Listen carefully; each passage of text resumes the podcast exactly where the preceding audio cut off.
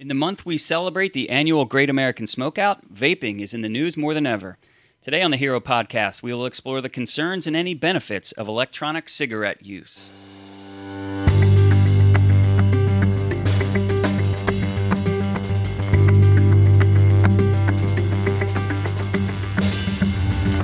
Good afternoon. I'm Colin Ward, Vice President of Population Health, and with me, as always, is Lyle Sheldon. Lyle, welcome. Good afternoon. So, Lyle, let's start with a personal question, if you don't mind here. Were you ever a smoker yourself? So, everybody has a story about smoking, and my experience dated back to when I was 10 years old. And Danny Bergman and I went in his doghouse and both tried a cigarette.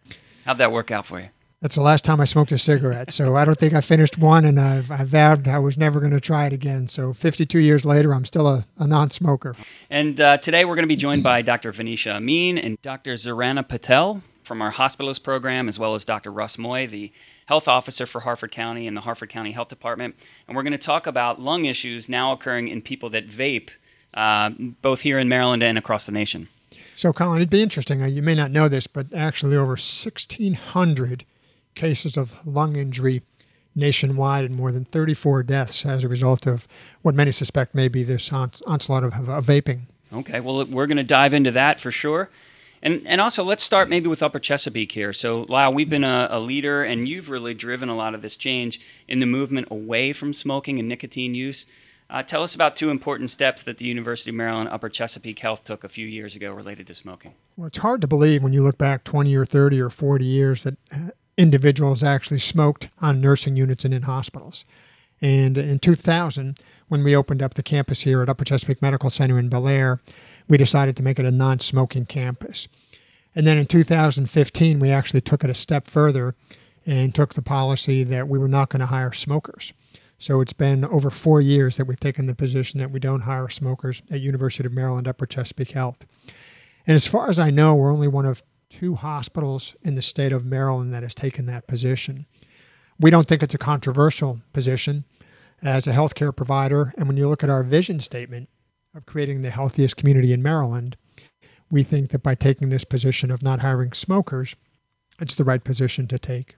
So, given that change, was there any pushback, or what, what kind of impact have you seen from that change? Interestingly enough, I've I certainly thought there was going to be an editorial cartoon in our local paper with a cigarette sticking out of every body part of mine that you could put a cigarette in. Uh, in jest, uh, but did not receive really any pushback. Uh, what we have seen is that our health claims and our utilization for health benefits has actually decreased and stayed at a level that is very, very different than most other organizations, including healthcare care providers. We've also worked with those team members that were smokers and uh, offer them opportunities for smoking cessation. And it's interesting. It's a it's an affidavit system because we can't test for smoking, but the number of team members that actually get a reduction in their health insurance premium as non smokers continues to go up, and those that are getting charged continues to go down. Uh, on that honor system. So you would say that we've seen the, the impact that you were looking for then. Absolutely. Upper Chesapeake. Okay. So let's then explore how electronic cigarette use intersects with traditional cigarettes and nicotine. And so when we come back, we're going to be joined by Dr. Vanisha Amin and Dr. Zarana Patel from our uh, hospitalist program to get specific about vaping related lung injuries and understand about more about the causes of these pulmonary problems. You're listening to the University of Maryland Upper Chesapeake Health Hero Podcast.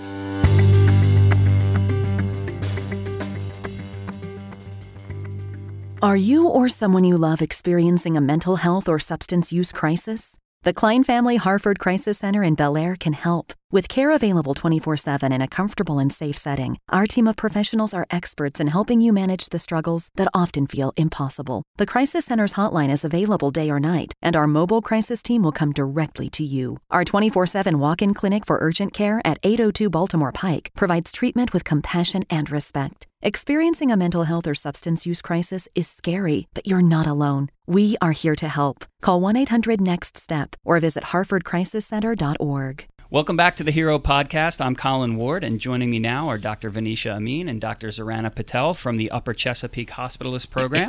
Thank you for joining us, doctors. So, Dr. Amin, as we get started, help us understand how the recent vaping related cases differ from lung problems associated with traditional cigarette smoking.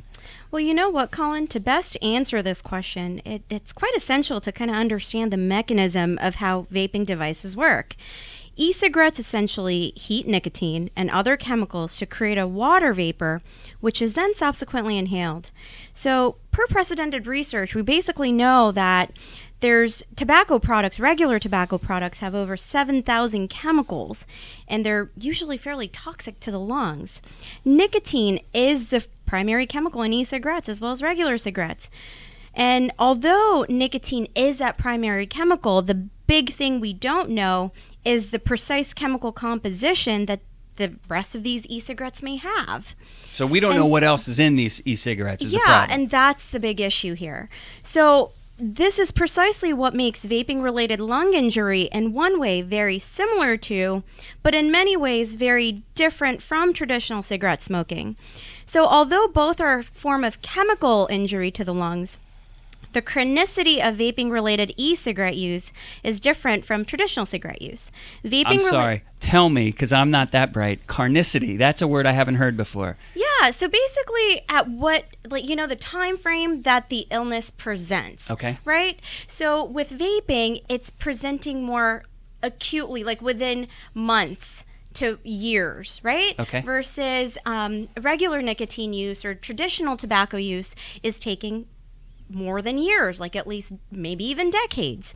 So that's why vaping related nicotine use seems to present what we would call medically subacutely or acutely, which means in a shorter frame of time, meaning within months, weeks of initiation, versus regular cigarette use um, related lung injury presents in a more chronic fashion, i.e., after smoking for an X amount of years. Um, and smoking cigarettes can lead to these chronic illnesses such as COPD, emphysema, lung cancer, what have you. And so, Dr. Patel, you know, these are being classified as injuries and not illness. Um, um, why is that?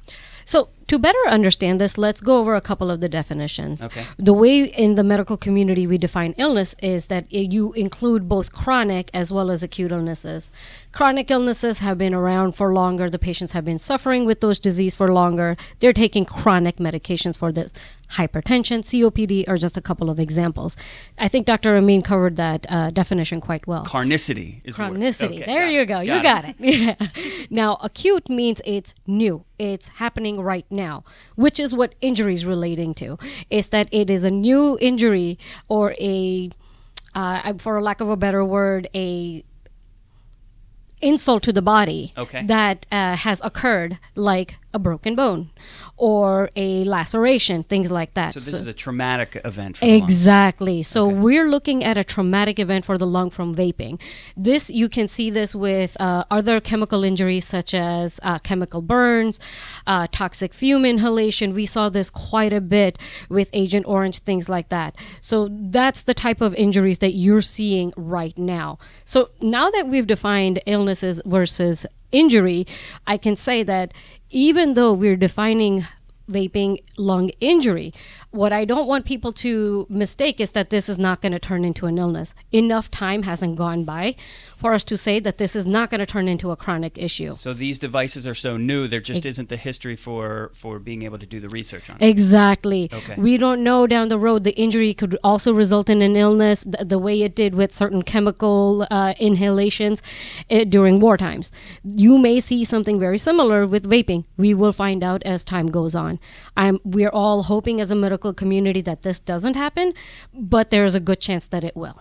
Okay, now the CDC, the Center for Disease Control, says that about 70% of, of people that are presenting with these vaping associated lung injuries are male and that the median age is about 24 years old. So why does this seem to impact, you know, young males? Well, yeah, you're absolutely right, Colin. Um, the CDC's median age for vaping, yeah, indeed is 24. But we also have to remember 79% of these patients fall between the ages of 18 and 34. That that's a starking number, 79%. Patient X that we saw in the hospital initially presented with non-specific pneumonia-like symptoms, cough, congestion, GI issues. Initially, we worked this patient up for pneumonia treated with antibiotics. Subsequently, patient came, I mean, he did improve. So the thought is, was this because the patient just didn't have his vaping device, or was it because we treated the pneumonia? Well, the thought is it was likely vaping because he came back within a couple months with the same course of symptoms. Vaping cessation was recommended at the time, and he hasn't returned. His symptoms improved.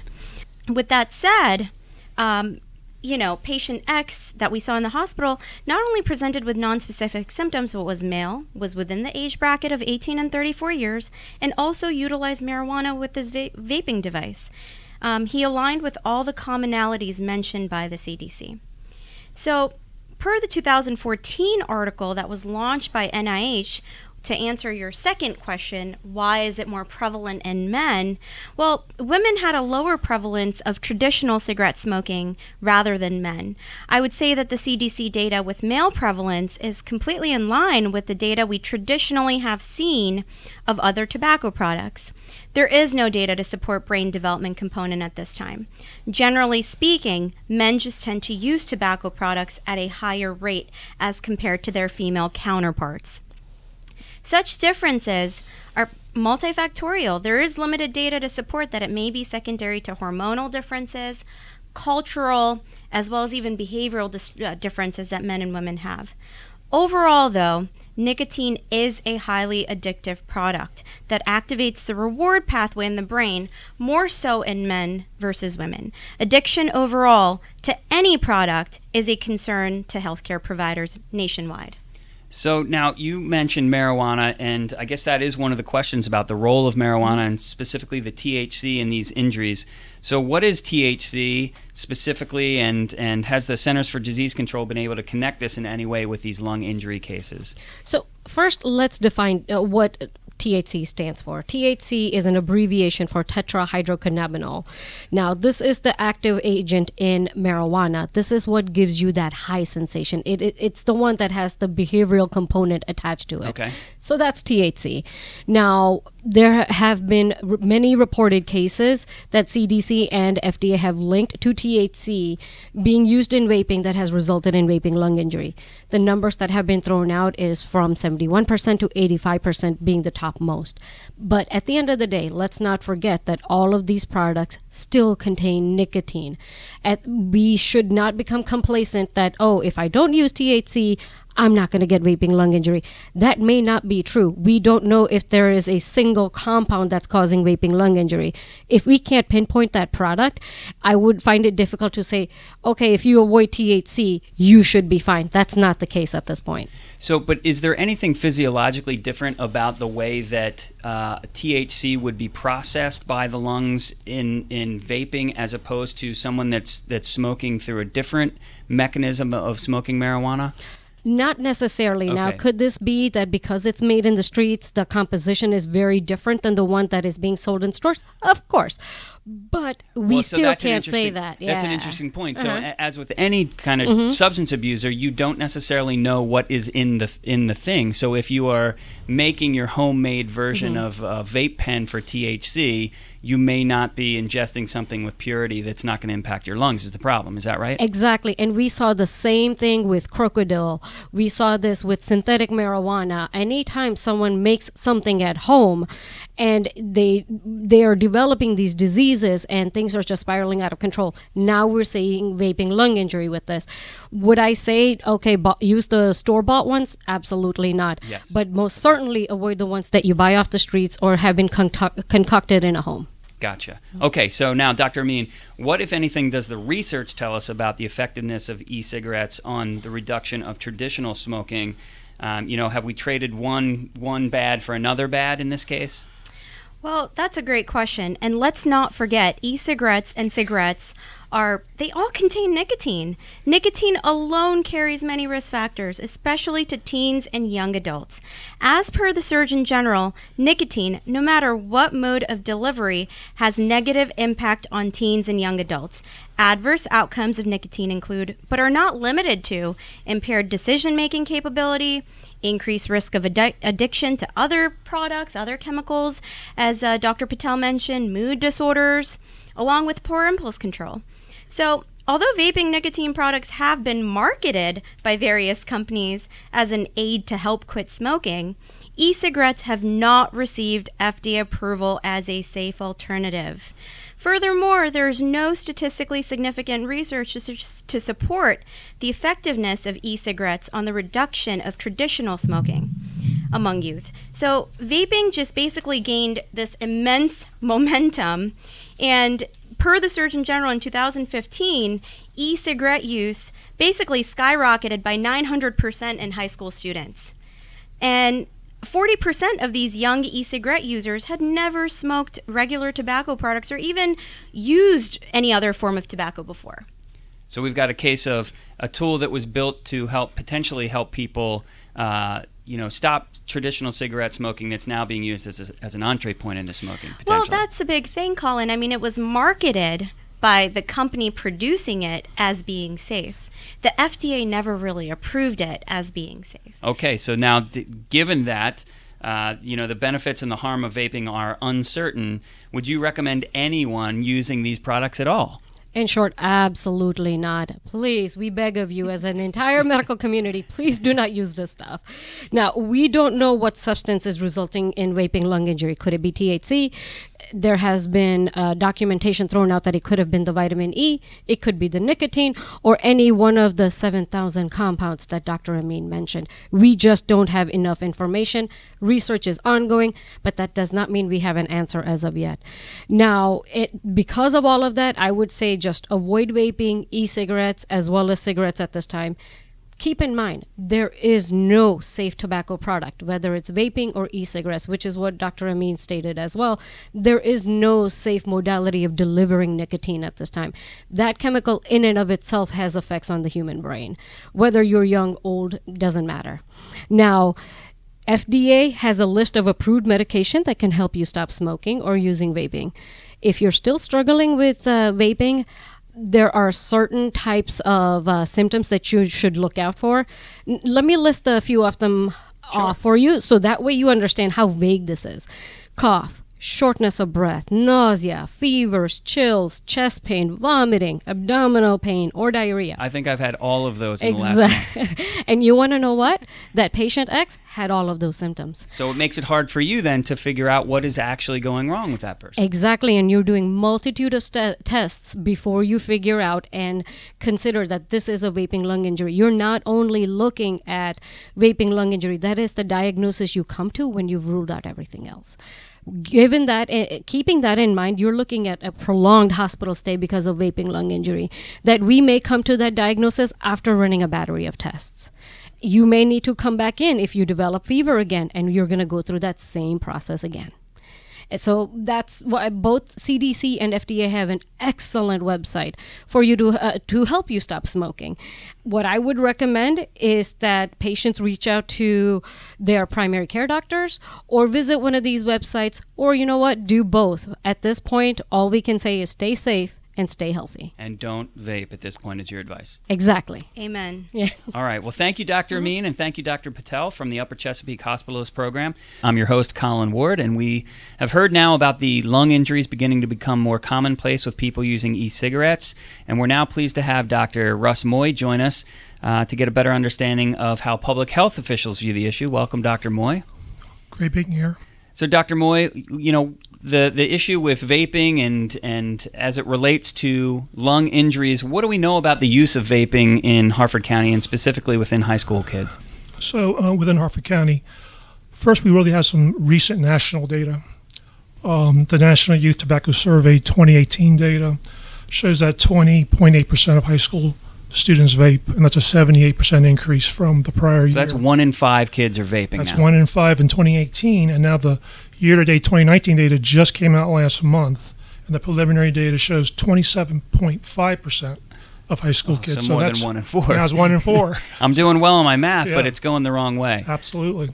Uh, unfortunately, the the Maryland um, data is not yet quite ready for 2018. But looking at the 2016 uh, Maryland data, it shows that Harford County had a 7% higher youth vaping rate than the state as a whole, and a 27% higher youth vaping rate than the nation as a whole. So it's not that good here. So part of the challenge here is that, according to the NIH, about two thirds of, of teenagers think that e-cigarettes only contain flavoring. They don't believe there's anything else harmful in there. What what do we know is actually in these e-cigarettes? So interestingly, um, until a brand is of e-cigarette is FDA approved, manufacturers actually don't have to report the ingredients in their e-cigarettes. So wait a minute. So they can the, an e-cigarette can be on the market and available for purchase and not be FDA approved. That's correct. Now, the existing brands have until um, May of 2020 Okay. to submit their e-cigarettes to the FDA to be approved, but they've got the next several months where nobody knows really what's in those uh, cigarettes. However, um, what the National Institute on Drug Abuse says is that e-cigarettes can contain nicotine, flavorings, and then a bunch of uh, toxic chemicals such as lead, chromium, cadmium, and other carcinogens. So it could be bad. So just not even knowing is reason enough, but uh, per- potentially not enough to make people stop and think before they purchase. That, that's unfortunately true. And so, in terms of state regulations, can you can you buy a flavored vape pen now, or or are those flavorings being outlawed? So, so the way it works is that the U.S. FDA was given authority to regulate e-cigarettes and other vaping products back in 2016. Um, but then that process only required the FDA approve new vaping products. That's why these existing products uh, on the market, like Juul, which has 70% of the e-cigarette market, has until next year to become FDA approved. In this state, in Maryland, though, there's no statewide vaping ban, um, except for MARC commuter trains. Uh, all other indoor places, including bars and restaurants that are subject to the Maryland Clean Indoor Air Act, are exempt from the state's vaping regulations. So that means you can vape indoors. That's that's correct. You can't smoke a cigarette indoors, but you can vape That's indoors. right. That's exactly right. Now there are some jurisdictions in Maryland, um, uh, Howard County, Montgomery County, Prince George's County, that have passed some local vaping bans that might uh, uh, restrict it some, but there's no statewide ban and nothing in Harford County. Now there is a new statewide task force that the comptroller is is launching. So tell us a little bit about that task force and what its aims are. So back in October, uh, Comptroller Peter Franchot announced that he's creating a task force uh, to look at the public health and safety implications of electronic smoking devices. So this task force will be focused on at least three objectives. First, just to better understand the nature and characteristics of e-cigarettes. Secondly, to get a better picture of the public health and safety implications of e-cigarettes and the commercial effects of product sales in Maryland. And then finally, to make recommendations for stronger laws uh, to ensure that consumers, especially young people, are protected. And so that may be where, if there were to be a state ban, it would come as a result of this task force. That's correct. Okay. I guess one of the big questions is: Are there enough, um, you know, scientific studies that talk about the impacts of, of vaping and, and the whether there are benefits in terms of transitioning people or not? So, a couple things. Uh, first, about vaping cessation. So, the science on vaping cessation hasn't yet caught up um, with this big increase in, in vaping. So, it's not yet clear if the traditional smoke cessation methods are going to going to work with vaping. Um, so, I should just notice, but folks still need help. Um, so, the Maryland Department of Health has a couple of websites. One is smokingstopshere.com, which talks about the Maryland Tobacco Quit line, which is 1 800 Quit Now. And the second site is No Tobacco Sales to Minors. Uh, and that gives more information about the Maryland's Tobacco 21 law, which just took effect in October, uh, making retail sales of tobacco products, including e cigarettes, to people under the age of 21 uh, illegal. So that's about smoking and vaping cessation products. But I think, were you asking um, more about this controversy about is vaping um, possibly helpful for some? And Yeah, so i guess the, the question in my mind is at some point it it appeared that the use of electronic cigarettes were actually providing benefit to longtime traditional cigarette smokers and helping wean them off. And then at some point that benefit was replaced with a new danger, which are these lung injuries that we've heard about. Right. So, so this is pretty interesting um, because worldwide there's actually a controversy about uh, is vaping. Everybody says vaping they know is harmful, but maybe it's less harmful than smoking uh, traditional cigarettes. So in the United States, the general um, uh, push is that vaping is just not good. Period. But in other places like England, so they have a uh, entity called Public Health England, which is the, sort of like the CDC over in England Okay. they are actually pushing hard that vaping uh, is a harm reduction uh, tool to help to help folks quit smoking. Here's the difference. The difference is who's your target audience. If your target audience are, are, are non-smokers, and that's the target audience that the CDC has here, it's never good to vape. It's never good to smoke.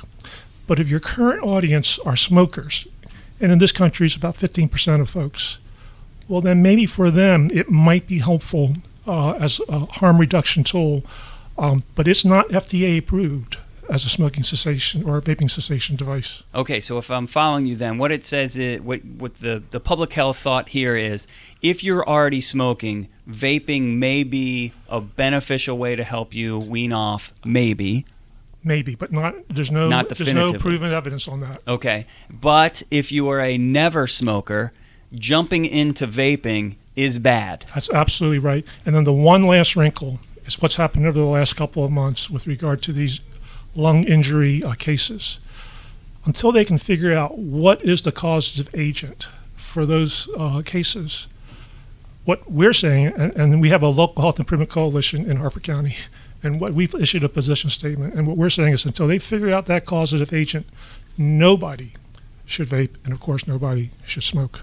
And so I guess, you know, there are parents of teenagers that are trying to struggle with how to have the conversation with those those kids now and, and other people. So what what is the advice to parents or school administrators or coaches? So, so, so the first thing I would suggest is for parents to not be confused about this back and forth debate about e-cigarettes' potential usefulness as a tobacco quit aid. Um, for teens, they should never smoke. There should be no discussion about teens ever smoking, uh, partly because nicotine is very addictive. So it can create a whole generation of young people who are going to be addictive, addicted. But their brains are developing still, and it harms the brain development. So teens should never smoke. And so teens that start with vaping are more likely to move on to cigarette smoking. Right, but even just vaping, uh, 98% of, of the vaping instruments, even though the FDA has not yet regulated all of them, but they say 98% has nicotine. Okay. So if you got nicotine in it, you really should not be vaping, and you shouldn't be vaping, uh, period, if you're a teen. But but the second thing we suggest is that parents should talk to kids about um, the, the risk of, of vaping. So to do that, you got to figure out why kids vape in the first place. So they vape because their friends do it, because of the flavorings. The flavorings are enticing, and then they're also confused about vaping being safe, and it's not. And that's what parents should focus in on: is talk with your kids about the risks of, of vaping. Uh, finally, if parents need even more help, they should think about maybe going to the child's doctor, because the doctor can maybe talk more confidentially with the, with the child and provide some expert input on the risks of, of vaping. Um, one other thought. So in Harford County, we have our local health improvement coalition, as chaired by Vicki Bands over at the, at the hospital. We issued this position statement on vaping, and we say that because the rapid rise in e-cigarettes has largely been the result of aggressive social media marketing aimed at kids, one of the interventions we're promoting is media literacy awareness. That's something we can possibly share through the schools. So, media literacy is a set of skills that can help change attitudes, teach people how media messages are designed to influence them, and contribute to changing long term behavior. This type of counter marketing has been used with some success with anti tobacco marketing in the past, mm-hmm. and we hope Yep. it will help with anti vaping marketing in the future. All right, Dr. Russ Moy, the Har- Harford County Health Officer, thank you very much for your time. Appreciate it. Thank you.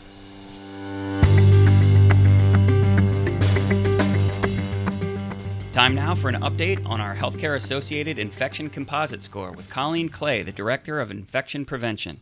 Colleen, we're about a quarter of the way through the year, so how are we doing on our scores?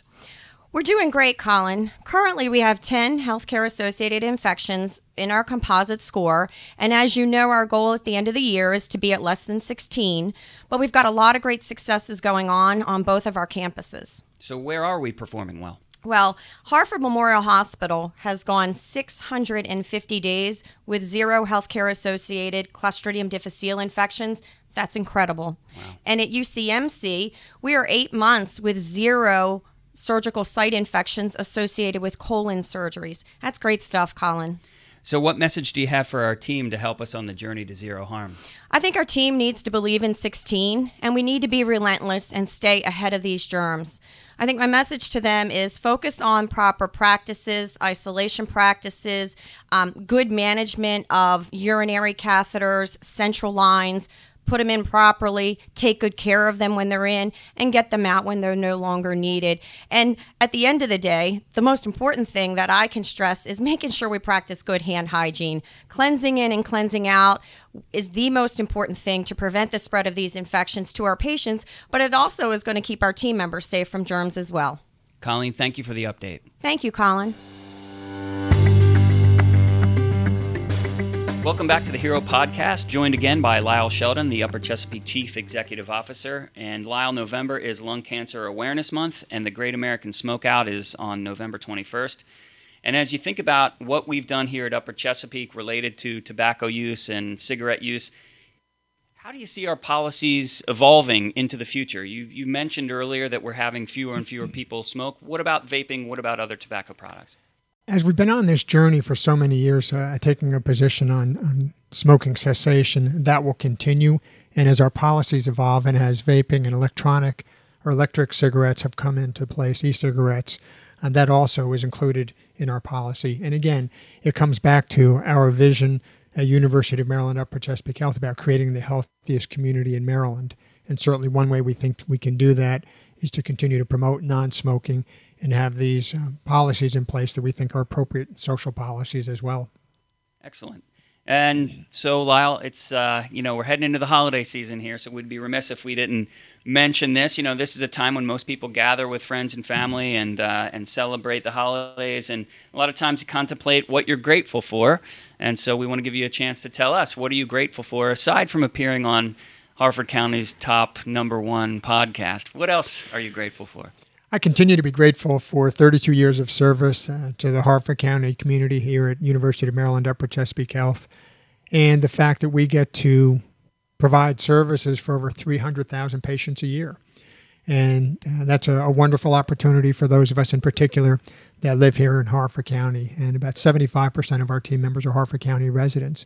So I'm thankful that many of us are in the position of neighbors caring for neighbors. Well, thanks again for joining us as we learn more about lung injuries associated with vaping. And thanks to our guests, Dr. Vanisha Amin and Dr. Zarana Patel from Upper Chesapeake, as well as Dr. Russ Moy from the Harford County Health Department. Our next episode will be released in December. For Lyle Sheldon, I'm Colin Ward, and we hope you'll join us in becoming a healthcare hero.